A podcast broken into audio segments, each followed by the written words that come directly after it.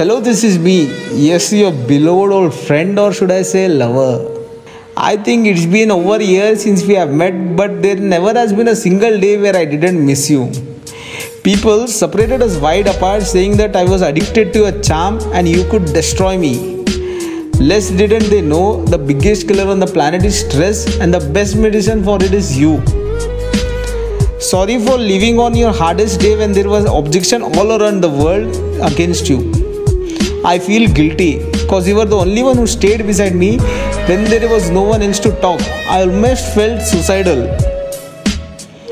People say you kill, ironically, you saved my life.